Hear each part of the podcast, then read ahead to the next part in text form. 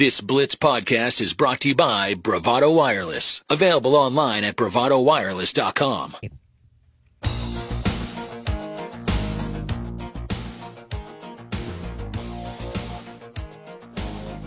Happy holidays from The Blitz 1170.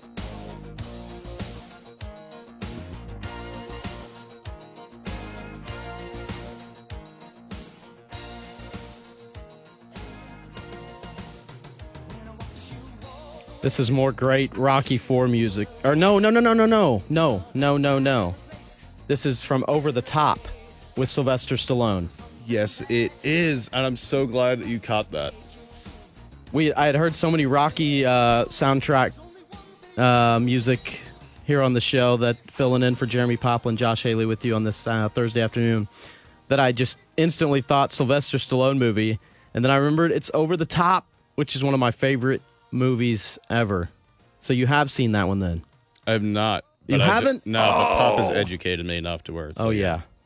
It's a great one. Add that to your list. Just after 2:15 here on the Blitz 1170 from the Ike's Chili House Studios, serving four generations of Tulsans since 1908. And right now joining us on the Oklahoma Ford Dealers Hotline is Ben Portnoy. He covers South Carolina for the state and tomorrow here on the Blitz you can hear the Tax Slayer Gator Bowl at 2:30 featuring number 21 Notre Dame taking on 19th ranked South Carolina. Ben, thanks for taking the time with us. We're all excited to have the Gator Bowl here on the Blitz 1170. It should be a great game. What what are the top storylines for you coming into this matchup?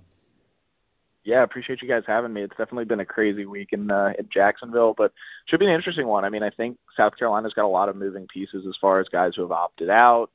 You're going to see a lot of younger guys, and, and I've seen it at least just on the depth chart that they've released. I mean, you're going to see a lot of younger guys, especially in South Carolina's secondary, probably play some pretty meaningful snaps, and that's you know, at least an interesting piece of it. Uh, and I think at least when you look on the offensive side, I mean, we'll, we'll kind of see whether Spencer Rattler's in the same form he showed in wins over Clemson and Tennessee, and or whether he looks more like the quarterback he was in the sort of first 10, 8, 8 10 weeks of the season. Um, but there's a lot to, to be excited about for South Carolina fans for sure, and it, and it make for a really interesting matchup, I think. For people here in Oklahoma, whether or not they're a, an Oklahoma Sooner fan or not, they remember the name Spencer Rattler, who of course transferred to South Carolina. Uh, you mentioned, you know, what what which quarterback will be seen. He threw for 438 yards, six touchdowns, no picks in a 63-38 romping of number five Tennessee. He threw for 360, two touchdowns, two picks in uh, a win against Clemson, 31 to 30, uh, to close out the season. Did did South Carolina faithful think that Rattler had those types of games in him of what he showed in the final couple of games? I think so. It was just a matter of when, right? And I think the thing that was always so interesting with Spencer, especially this year, was that you kind of felt coming into the year that he was the kind of guy that, yeah, he was going to have some ups and downs. And yeah, there were maybe going to be some moments that he'd want back. But he's the kind of guy that talent wise, I mean, when you look at his arm talent, what he can do with a football, like, he's the kind of guy that can go win you a football game, right? Like there's only so many quarterbacks in America that are that way. There's you know, you've got guys who are game managers and guys who kind of just are there and don't necessarily lose you the game, but like Spencer is a guy who I think can can go win you a football game and you kind of kept waiting for it to happen and never really came together, never really came together and then finally just kind of exploded in these last 2 weeks against Tennessee and Clemson and I think some of that's come with the offense has gotten whittled down a little bit. They sort of have simplified. They're using a few less personnel packages and things like that to kind of get guys in the right spots and places to be successful. Um, and, and when you combine those things, I mean, they're they, they feel like they're in a better spot, and it's made Spencer more comfortable, and it's you know given him the ability the ability to kind of do what he did uh, over the last two weeks of the season.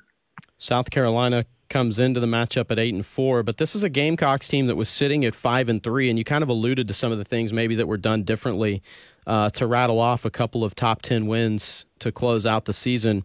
Uh, but after those, after that loss to Florida, uh, w- there probably weren't too many people that saying, "Hey, I think we can win these these final two. Maybe uh, there's always a chance, and this is a good South Carolina team, but you're talking about Tennessee and Clemson in back-to-back weeks. Winning both of those games was was not a likely scenario.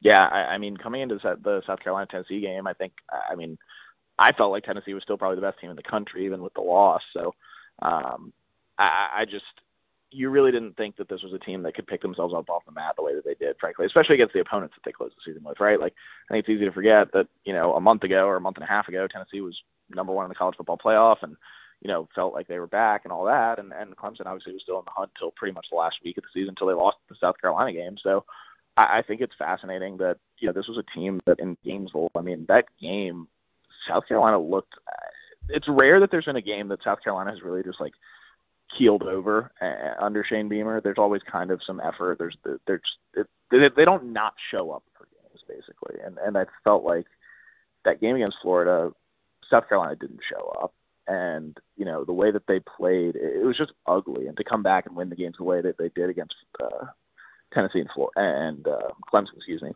Uh, it was really impressive and, and speaks a lot volumes to kind of what this coaching staff was able to do down the stretch. We're talking with Ben Portnoy, who covers South Carolina for the state. Uh, in the TaxSlayer Gator Bowl tomorrow at 2:30 and we'll have the game for you here on the Blitz 1170. In that matchup against Tennessee at Williams-Brice Stadium there in Columbia, uh, capacity crowd, I think attendance was listed at over 79,000. We know or most people do if they like college football how electric that stadium gets. Did that top at all from what you've seen uh, in your time there? Yeah, definitely. I, I think it's going to be a really fun atmosphere. Uh, you know, Greg McGarity, who chairs the Gator Bowl, was saying today that uh, they're expecting about 60, 65, 70,000 people at the game tomorrow. So it should be pretty packed.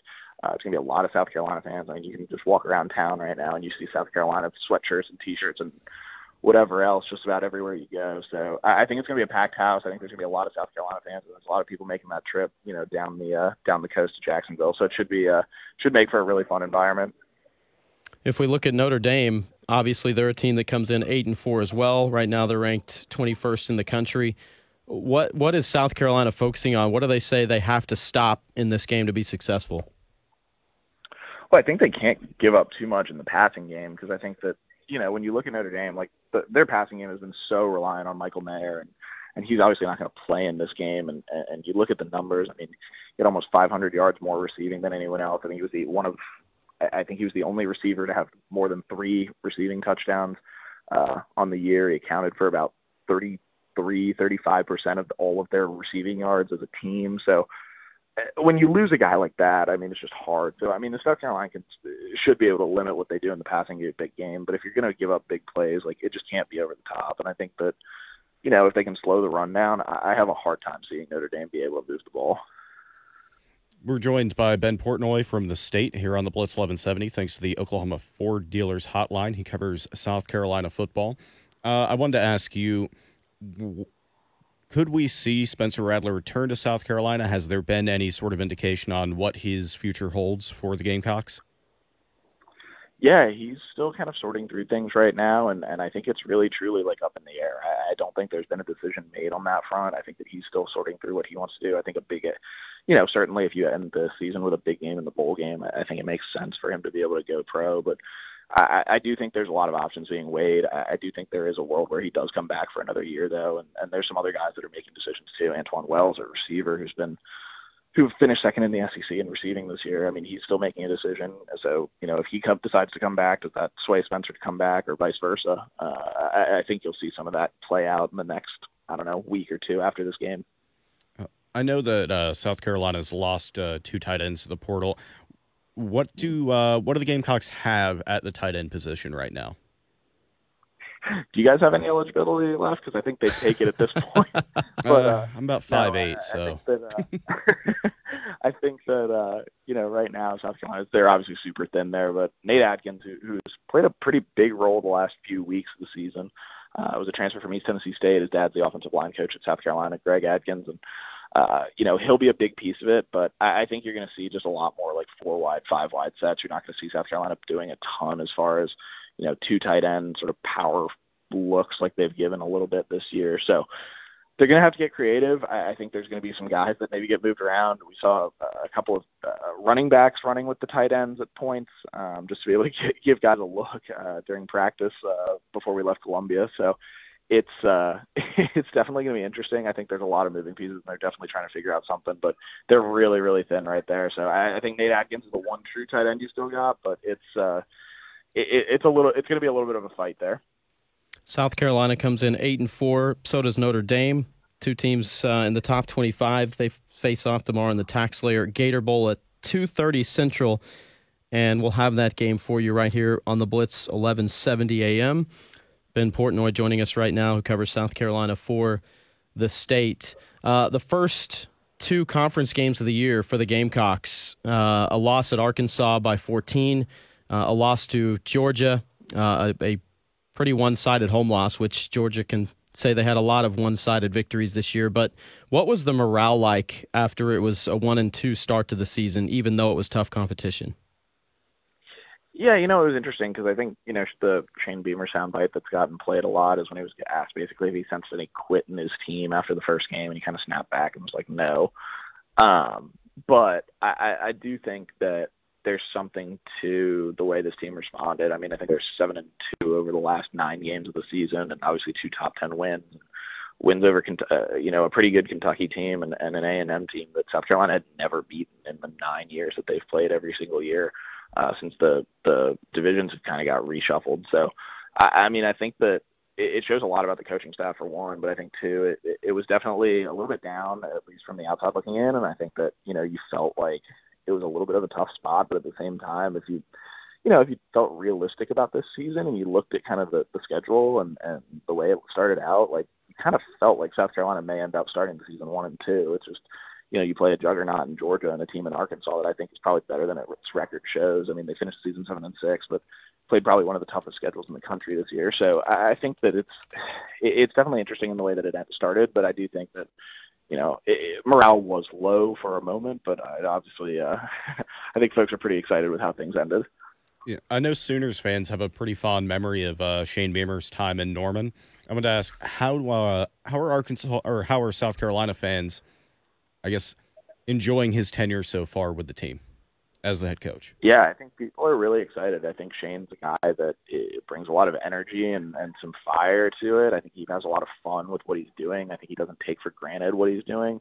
Uh, and I think he's, you know, he's as good a guy as you're going to find in college football. And I think that's rare. I think there's, you know, a lot of politicking and stuff that goes on behind the scenes. Uh, but I, I do think that, you know, Shane really is one of the more genuine personalities in college football. And I think it's a nice, you know, it's a welcome change for for a lot of you know folks in the media working around it, but also you know fans and, and folks around the university as well. I mean, he's the kind of guy that'll stay after you know his radio shows and sign autographs for 30 minutes and you know talk to everyone, shake hands with everyone. You know, at his last radio show in Columbia a couple weeks ago, uh, he spent time and walked around the entire room and thanked everyone for being there and a lot of the people who had been coming to the shows every week for the last two years. So he, he's that kind of guy, and it's it, it's genuine. I don't think it's an act, and I think that you know Oklahoma fans will tell you the same thing. I think people in Norman really really appreciated Shane and, and liked him for his time there, and, and you know folks in South Carolina feel the same way.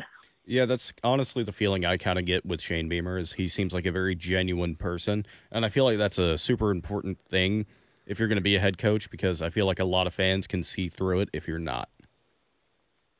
Yeah, definitely, and I think that's the thing that's made him so, you know, endeared him to to South Carolina fans so much over the last however long. I mean, he's just a guy that that really gets along with people and people really enjoy being around and really isn't afraid to. Uh, he, he's kind of unapologetically himself, and I think that that makes it.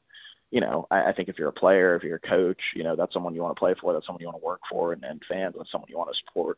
Yeah, that was one of the things I first noticed whenever he was hired was he essentially did what uh what Arkansas's head coach did, and he ingratiated himself in the culture of and the fan base and everything like that. And he he took all these photos, he and he made it known that he wanted to be there. And I feel like that's something that South Carolina fans needed in a coach was someone that they could believe in, that they knew wanted to be there. Yeah, absolutely. I mean, you know, I kind of said it before, but like I think that's the reality with Shane is that you know there's not a lot of I, you know, when he says all the time, like this is a job that he wanted, this was a dream job for him, et cetera. I, I don't think that's total lip service. Like I really do think that's real. I mean, you know, certainly do things come up and can things change over time? Sure, but I, I think there's some tr- I think there's a lot of truth in that this is a place and a job that Shane really, really wanted and and sees himself in for a long time. It was an up and down year last year, six and six regular season. How much faith, though, did uh, the, the fan base kind of put into Shane Beamer after that 38 21 win over North Carolina in the Mayo Bowl? Yeah, well, let me tell you, I think I had this team pegged for like three and nine, maybe four and eight going into last season. So what do I know? But um, you know, going seven and six, I think it bought a lot of goodwill. I think it put the program in a good spot. Uh, it brought an off season of hype and excitement that was kind of needed after, you know, things pretty, pretty south, pretty fast in the end of the Muschamp era. And uh, you know, when you look at that, it's just a tough. Uh, it, it just it was a program that needed to be rejuvenated, and and I think that you know you went from a spot where a lot of folks were saying, and you know myself included, were saying, you know, just needs to avoid going like 0 and 12 in his first year, so he can still pitch a vision uh, to you know winning a bowl game and winning seven games and and being in this position they're in now to to be able to possibly win nine. So it's it's really impressive. It kind of goes back to what I was saying before, but it's just a coaching staff that has done a really, really good job and, and sort of bridge the gap and from you know the guys they've recruited to to the old guard and everything else. And uh, it's it's been really fun to watch. Ben Portnoy joining us on the Oklahoma Ford Dealers Hotline. He covers South Carolina for the state. TaxSlayer Gator Bowl tomorrow at 2:30 right here on the Blitz 1170. Any chance of those uh, famous uh, just out of nowhere thunderstorms popping up in Florida tomorrow?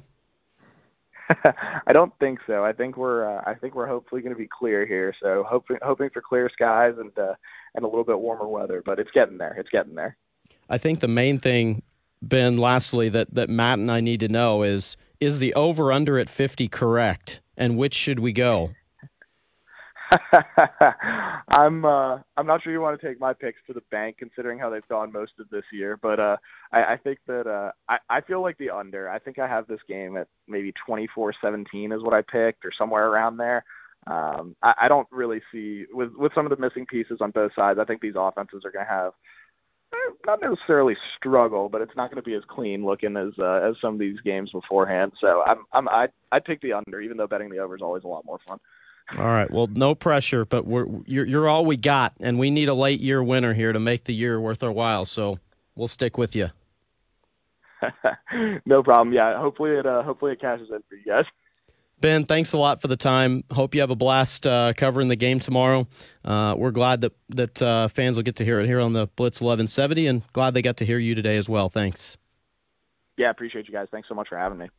That's Ben Portnoy covers South Carolina for the state.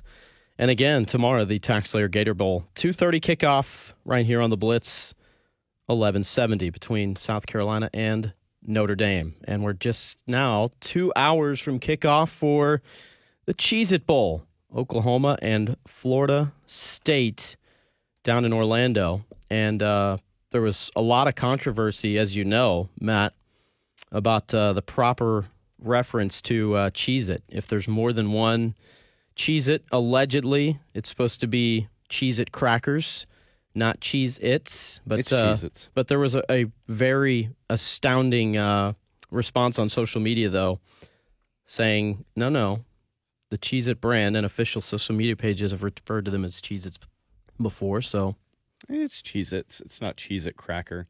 what's your favorite uh, variety? White cheddar. Cheez-Its? Mm. White cheddar. That was easy. Did White I- cheddar and Colby Jack mix, though, was pretty good, too. Did I already tell you that I prefer the reduced fat Cheez Its? Yes, you did. No Yes, heartburn. I'm telling you, if you're a fan of Cheez Its, but they uh, give you heartburn, try the reduced fat. You won't have that issue. Give it a shot. I don't have that issue anymore. well, yet. Give it time. Give it time, my friend. There's there's lots of things that are going to surprise you when you uh, when you get up into your 30s. Oh, don't tell me that. That's scary, man. And then there's people listening right now that going, "You don't know what you're in for. Yeah, Wait till yeah. you get to your 40s." yeah, I was about to say, and then there's guys that are like, yo, just you wait till you hit 50. It gets worse. Back in my day. Yeah. Back Which- in I believe them too. Yeah. How could you not, right? 233 on the Blitz, 1170. Josh Haley filling in for Jeremie Poplin. We'll take a timeout and be back for more from the Ike's Chili House studio. Thank you for listening to this exclusive Blitz 1170 podcast from Bravado Wireless.